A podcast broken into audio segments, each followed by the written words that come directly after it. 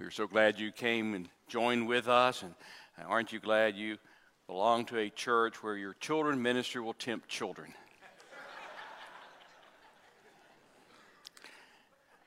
This is why they say to him, Get behind me, Satan. That's where all that come from. Okay. Tonight we're studying the book of John, and look with us to our passage in the book of John, chapter 10. Book of John, chapter 10, as we begin reading with verse 30. While you're turning there, we are having church next Sunday night, but we do want you to attend the pumpkin patch. It's a great opportunity to witness, a great opportunity to see people. And many people we found through the years when we do these kind of events, many people for the very first time will come on this property for that kind of event. And they're coming and they're watching. They want to know are these people real?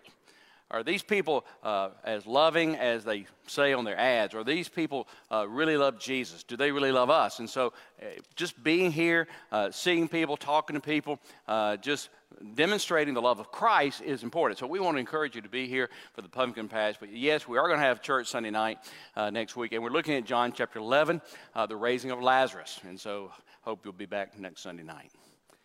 Book of John, chapter 10. Jesus has been talking, telling the Pharisees, telling the religious leaders who he is, but they're not listening. And so he says it again, very clear words in verse 30. I and the Father are one. The Jews picked up stones again to stone him. And Jesus answered them, I showed you many good works from the Father. For which of them are you stoning me? And the Jews answered him, For a good work we do not stone you, but for blasphemy, because you, being a man, make yourself out to be God. And Jesus answered them, Has it not been written in your law, I said, You are gods? If he called them gods to whom the word of God came, and the scripture cannot be broken, do you say of him whom the Father sanctified and sent into the world, You are blaspheming? Because I said, I am the Son of God? If I do not do the works of my Father, do not believe me. But if I do them, though you do not believe me, believe the works, so that you may know and understand that the Father is in me and I in the Father. therefore they were seeking again to seize him, and he eluded their grasp. And he went away again beyond the Jordan to a place where John was first baptizing, and he was staying there. And many came to him and were saying, While John performed no sign, yet everything John said about this man was true. Many believed in him there. Pray with me. Father in heaven, help us tonight as we look at the most important question we can ever ask and that is who is Jesus? And Father, if there's any doubt, if the Father there's any question, Father, I pray that you will clear it up tonight based upon your word and your Holy Spirit. In Jesus' name we pray. Amen. Years ago, the lead singer of U2, Bono, did an interview and they asked Bono, who's a believer, who is Jesus? I love how some people can answer it when they're not uh, uh, preachers, they're, they're not part of the academia. And this is what Bono said in the interview. I think a defining question for a Christian is who is Christ? And I don't think you're all let off easily by saying he was a great thinker, a great philosopher, because actually he went around saying he was the Messiah. That's why he was crucified. He was crucified because he said he was the Son of God. So he, either in my view, was the Son of God or he was nuts. Forget rock and roll messianic complexes. This is like Charles Manson type delirium.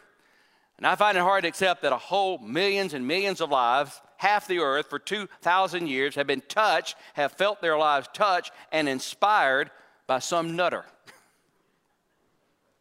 See, he can get away with that. But he's right. Who is Christ is the central question for all of us. And this person 2,000 years ago, we are still trying to figure out who he is. Well, some people are. But Bono, with clarity, said that Jesus is the Messiah. Well, in our text, again, we find the Pharisees and the, and the religious leaders still trying to understand who Jesus is. And last week we saw where they asked Jesus the question Tell us plainly. Verse 24 Are you the Christ? Are you the Messiah? And Jesus gave them a great answer, but they still wouldn't listen. But it is still a, a wonderful question we need to ask. You know, if you are the Christ, tell us plainly. Who are you? Because there are people in our world, they'll look at Jesus. I, have talked to some, you have too. They, they'll say, oh, Jesus is just a good teacher. And there are others, they would say, oh, no, he was just a radical revolutionary. And there are others who say, oh, no, he was just a great moral leader. But how you answer the question, who is Jesus, will determine your life here and your life eternally. So, who is Jesus? What is the truth about Jesus? I mean, if you're going to ask me who is Jesus, I mean, tonight I would tell you he was a Jewish carpenter who walked the earth 2,000 years ago in an obscure region of the Roman Empire. He had an itinerant ministry as a preacher. He never wrote a book. Only lived, only ministry only lasted about three and a half years. He was killed on a Roman cross, buried, and the third day came out of the grave. Oh, there's more. One day he's going to return to earth and judge everyone and make everything right. Oh, there's more. This Jesus, 100% man, 100% God. He lived a sinless life while on earth. He is part of the Trinity God the Father, God the Son, God the Holy Spirit. Jesus is the Son of God. He is the Messiah. He is the only way to salvation through Him. That's who He is. And that's what Jesus is going to say tonight in clear words once we understand what He's saying. Now, what I just said, if you are a believer, you get it. But if you're not a believer, you're looking at me and you're thinking, are you crazy? I remember years ago, I was talking to someone and I gave that, that kind of answer I thought Jesus was. And they looked at me and they said, I cannot believe someone this time in the 20th century would believe that. I do. And many of us do because it's the truth. Jesus is the Son of God. So tonight, the question is the truth about Jesus who is he? And Jesus tells the Pharisees, he tells the scribes in two basic ways. First, Jesus' words say that he is the Son of God. Jesus' words say he is the Son of God. Look at verse 30. Jesus said, I and the Father are one. Jesus claimed he was the Son of God. Now, there are some contemporary writers, there are some contemporary speakers that will say Jesus never claimed he was God. Show them this verse. This verse is probably the best verse to show Jesus saying, I am God. I mean, the Bible has 66 books.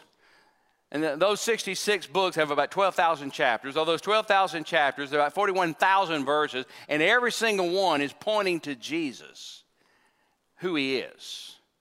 It's the same question the Pharisees asked Jesus in Matthew chapter 22 What do you think about the Christ? Who, son, who is he?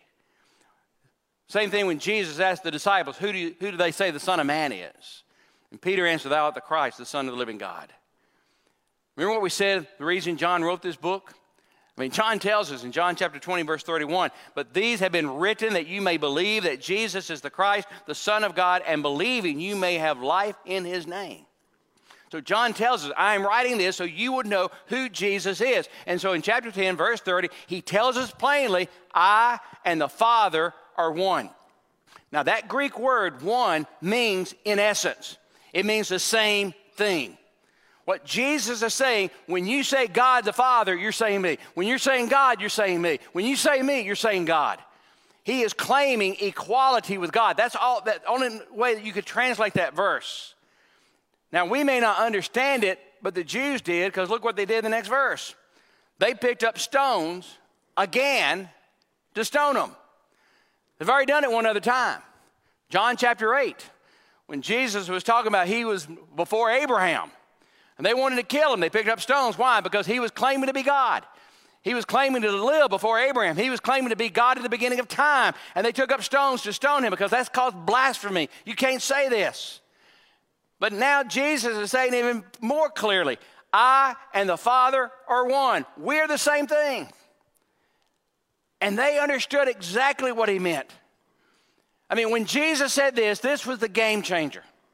When Jesus said this, he is saying to all of us, I am God. And you've heard me say it many times. Because he said this, we cannot say Jesus was just a moral man because he claimed he was God. And if Jesus is lying, we can't say he's a great teacher because he's crazy. And if he didn't know that he wasn't God and he wasn't God, we can't follow him. I mean, when Jesus said this phrase, I and the Father are one, he drew a line in the sand of how we're going to treat him. One of my favorite quotations from C.S. Lewis. A man who was merely a man and said the sort of things Jesus said would not be a great moral teacher. You must take your choice. Either this was and is the Son of God, or else a madman or something worse. You can shut him up for a fool, or you can fall at his feet and call him Lord and God. But let us not come up with any patronizing nonsense about his being a great human teacher. He has not left that open to us. And there are many religions out there, there are many groups out there, they want to say that Jesus was simply a great human leader. That is impossible because of what Jesus said. I and the Father are one. Now, he's been saying that all through the book of John. Have you noticed? John chapter 1, verse 1, John chapter 1, verse 4, uh, 14. Jesus was the Word, the Word was the creation. John chapter 4, verse 26, the one who speaks to you, I am. John chapter 6, verse 35, I am the bread of life. John chapter 8, verse 12, I am the light of the world. John 8, verse 58, before Abraham was, I am. John chapter 10, verse 9, I am the door. John chapter 10, verse 11, I am the good shepherd. I mean, all of those phrases, he is saying, I am God, because he's using that phrase, I am. They knew exactly what he was talking about. Jesus is claiming he is God. And he's claiming it by his words. And there are so many other passages throughout the Bible. I mean, Jesus claimed the angels obeyed him. In Matthew 13, verse 41, the Son of Man will send out his angels. In John chapter 5, Jesus claimed to be the ultimate judge of all men. He said, The Father has entrusted all judgment to the Son. Matthew 28, he claimed to possess all power in heaven and earth. He said, All authority in heaven and earth has been given to me. Luke chapter 5, he claimed to have the power over sin, to forgive sin. He said, Friend, your sins are forgiven. Well, only God can forgive sin. John chapter 5, verse 28, he claimed he could raise people from the dead, and next week we're going to see them do it. He said, All who are in the grave will hear his voice and they will come out. John chapter 10, verse 18, he, again, he said, I have the authority to take my own life and raise it up again. John chapter 14, he said, I am, no one can come to the, God the Father but through him. He said, No one comes to the Father except through me. He claimed to give eternal life. John chapter 10, verse 28 again, I give them eternal life. You, do you see the pattern here? Over and over, Jesus is saying, I am God. And the moment he says that, we don't have many options. Because if he is God, as he said, we are to follow him. But if he's not God, we shouldn't have anything to do with him. Those are the options. Now, Jesus is going to show them another way to say it. To prove his words, he's going to use their words. Now, the next passage is kind of complicated, so you have to follow with me. He's going to identify what they have been saying based on the book of Psalms, chapter 82. Verse 34. Has it not been written in your law, I said, you are gods? If he calls them gods to whom the word of God came, and the scripture cannot be broken, do you say of him whom the Father sanctified and sent into the world, you are blaspheming? Because I said, I am the Son of God? here's what Jesus is doing He's going to the book of Psalms, and there's this passage there. And the passage where he says, You are gods, small g. Now, scholars have debated who, who they're talking about in Psalms. Most people believe that he's talking to the judges, or some people believe that he's talking to Israel. Here's what he's saying By the authority of God, you are using the authority of God. And he used that little phrase, God, small g, to show that they have the power of God in their life. Now, they're not gods, understand, but the psalm is using that terminology. And Jesus said, Hey guys, you have no problem with that. If those who acted unjustly on God's behalf are called gods, how dare you say to the one who is really the Son of God, he can't be God? How can you blaspheme me when you take this verse and you say you have no problem with this verse of the sinful people, but I come to you as the Son of God with all authority and you don't accept it? How can you ex- not accept me? How can you accuse me of, of blasphemy? Here's another way to put it. I, I, love what one preacher said. He said, Imagine if I had a, a, a Nerf ball in my hand and I ask, Is this a softball? Well, yeah, it's soft. And then I, I take a, a real softball and I said, Now, this is a real softball. You call this a softball, but this is a real softball. Here's what Jesus is saying. In the book of Psalm, you're saying the, the little gods, but I am the real God. I am the real God. I am the one who came from the Father. And so Jesus is using the scripture to show them there is that, that ability to say, I am the true God. So Jesus is using some sarcastic reminders because he tells them to go back and look at it. He said, and by the way, the scripture cannot be broken. In other words, you can't set aside the law. You can't pick and choose what you want to believe. I've come from the Heavenly Father. I am not blaspheming. You want to disregard my words, but I'm using the words of the Heavenly Father. So not only is it the words of Jesus that says he's the Son of God, but also the works of Jesus says he's the Son of God. Look again what Jesus says. Verse 38, verse 33. For a good work we do not stone you, the Jews answered, but for blasphemy, and because you, being a man, make yourself out to be God. Now look at verse 37. Jesus said, If I do not do the works of my Father, do not believe me. But if I do them, though you do not believe me, believe the works, so that you may know and understand that the Father is in me and I am in the Father. Here's what Jesus is saying Look at my works. My works should demonstrate I am God. My works should demonstrate it. He said, Look at them. Look back at verse 32. Jesus answered them, I showed you many good works from the Father. For which of them are you stoning me? So Jesus saying, Judge me by my works. Verse 32, and my good works. Now, the word good there means more than just being morally excellent, but it means something beautiful, praiseworthy. Someone gave this analogy. It's, it's kind of like if Rembrandt went back to preschool or elementary, and he gets his report card, and, he got all A's, but got an F in art class. And he goes before the teacher, and he takes all the paintings he's ever drew, all paintings in his lifetime. He, he puts them out. He said, and which one of these beautiful paintings is the reason I failed your class?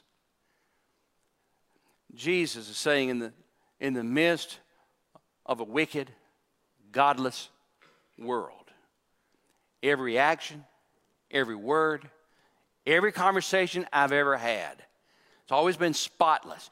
You tell me what I have done that hasn't been good enough, that I deserve to be stoned. I mean, not only is Jesus free from sin, he helped people, he traveled, he helped people, did incredible miracles. He said, Now tell me, which one of the beautiful works I've, I did do you want to kill me?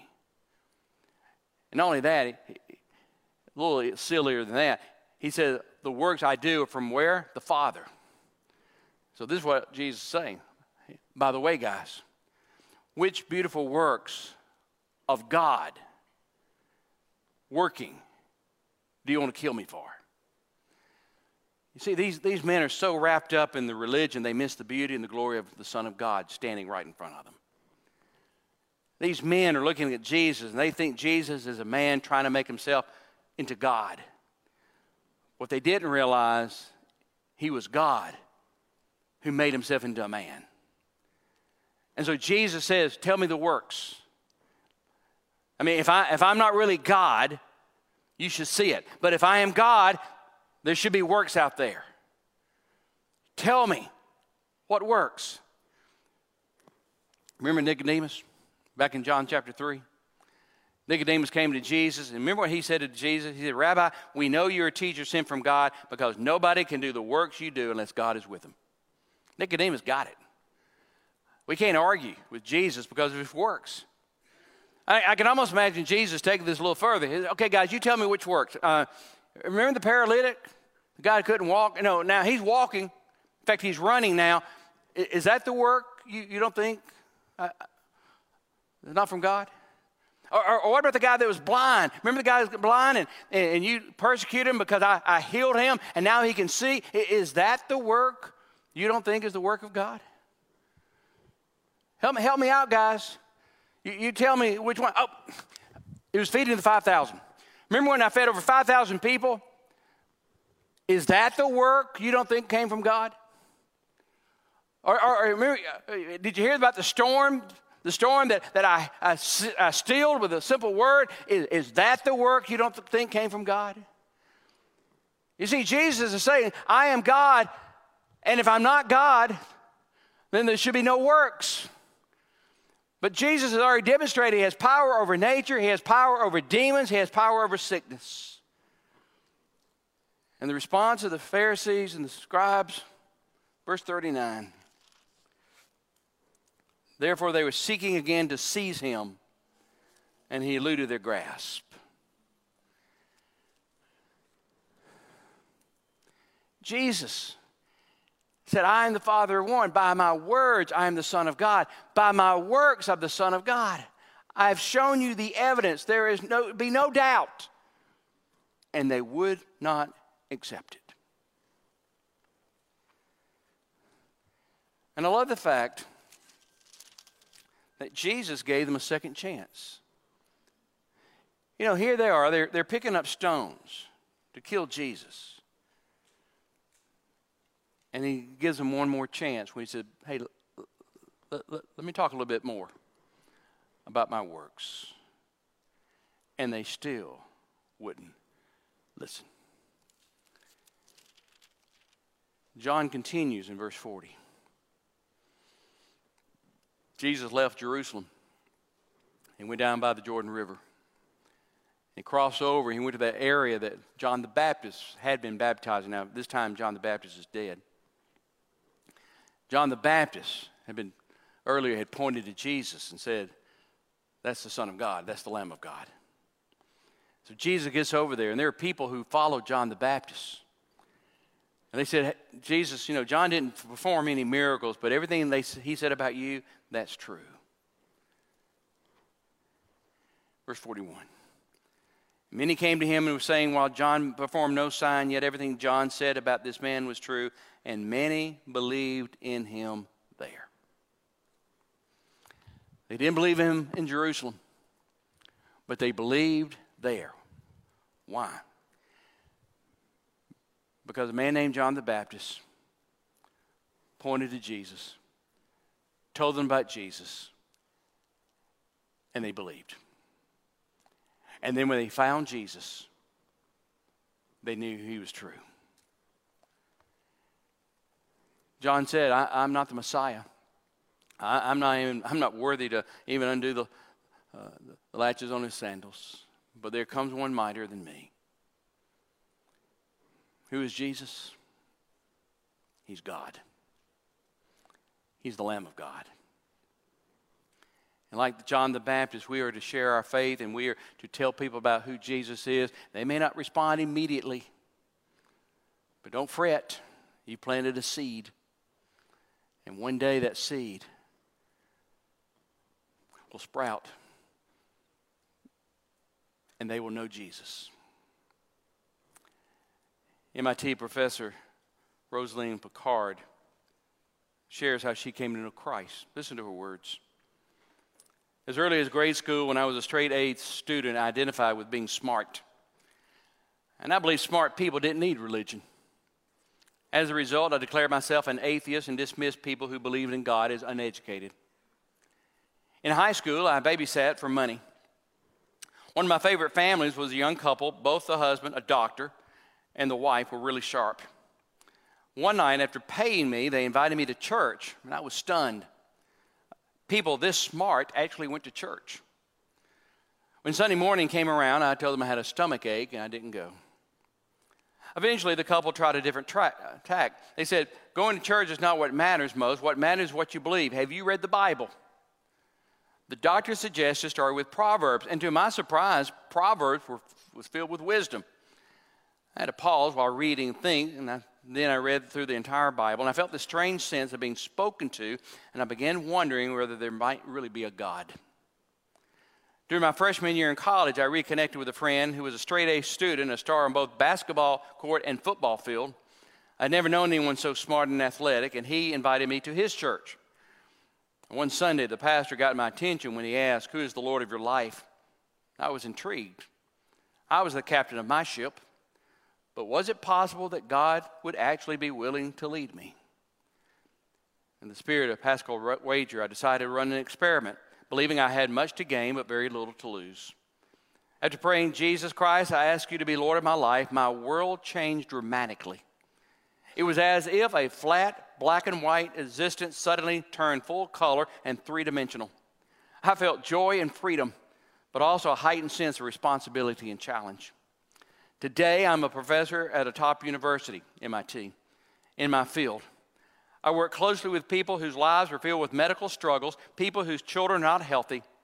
I do not have all the adequate answers to explain all their suffering, but I know there is a God of unfathomable greatness and love who freely enters into relationship with all those who confess their sins and call upon his name. I once thought I was too smart to believe in God. Now I know I was an arrogant fool who snubbed the greatest mind in the cosmos, the author of all science, mathematics, art, and everything else there is to know.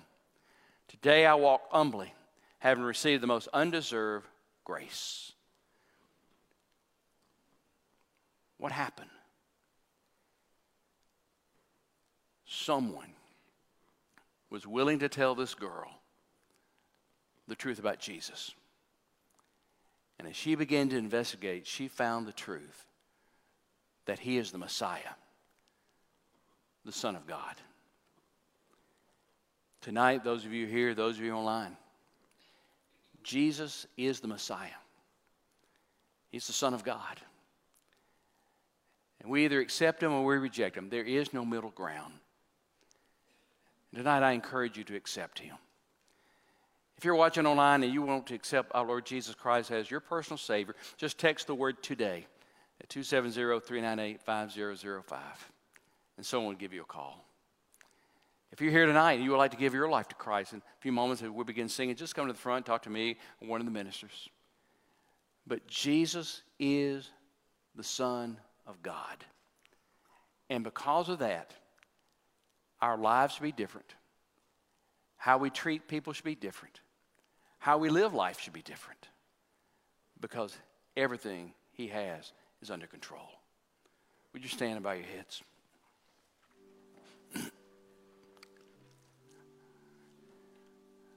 Father, I'm reminded of the two groups in our text tonight.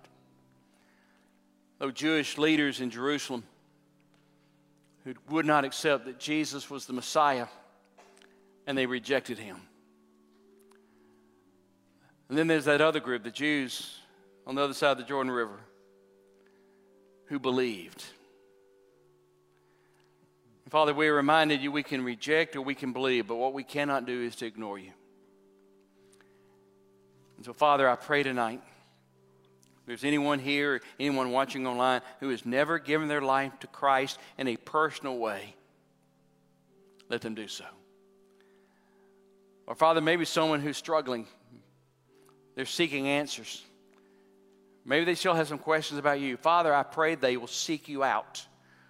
Because, Father, we know when people seek you out, they will find you. because you're always there. We pray now, Father, as we go into this time of invitation, this time of opportunity. Speak to us, Father, with clarity and understanding. In Jesus' name, amen.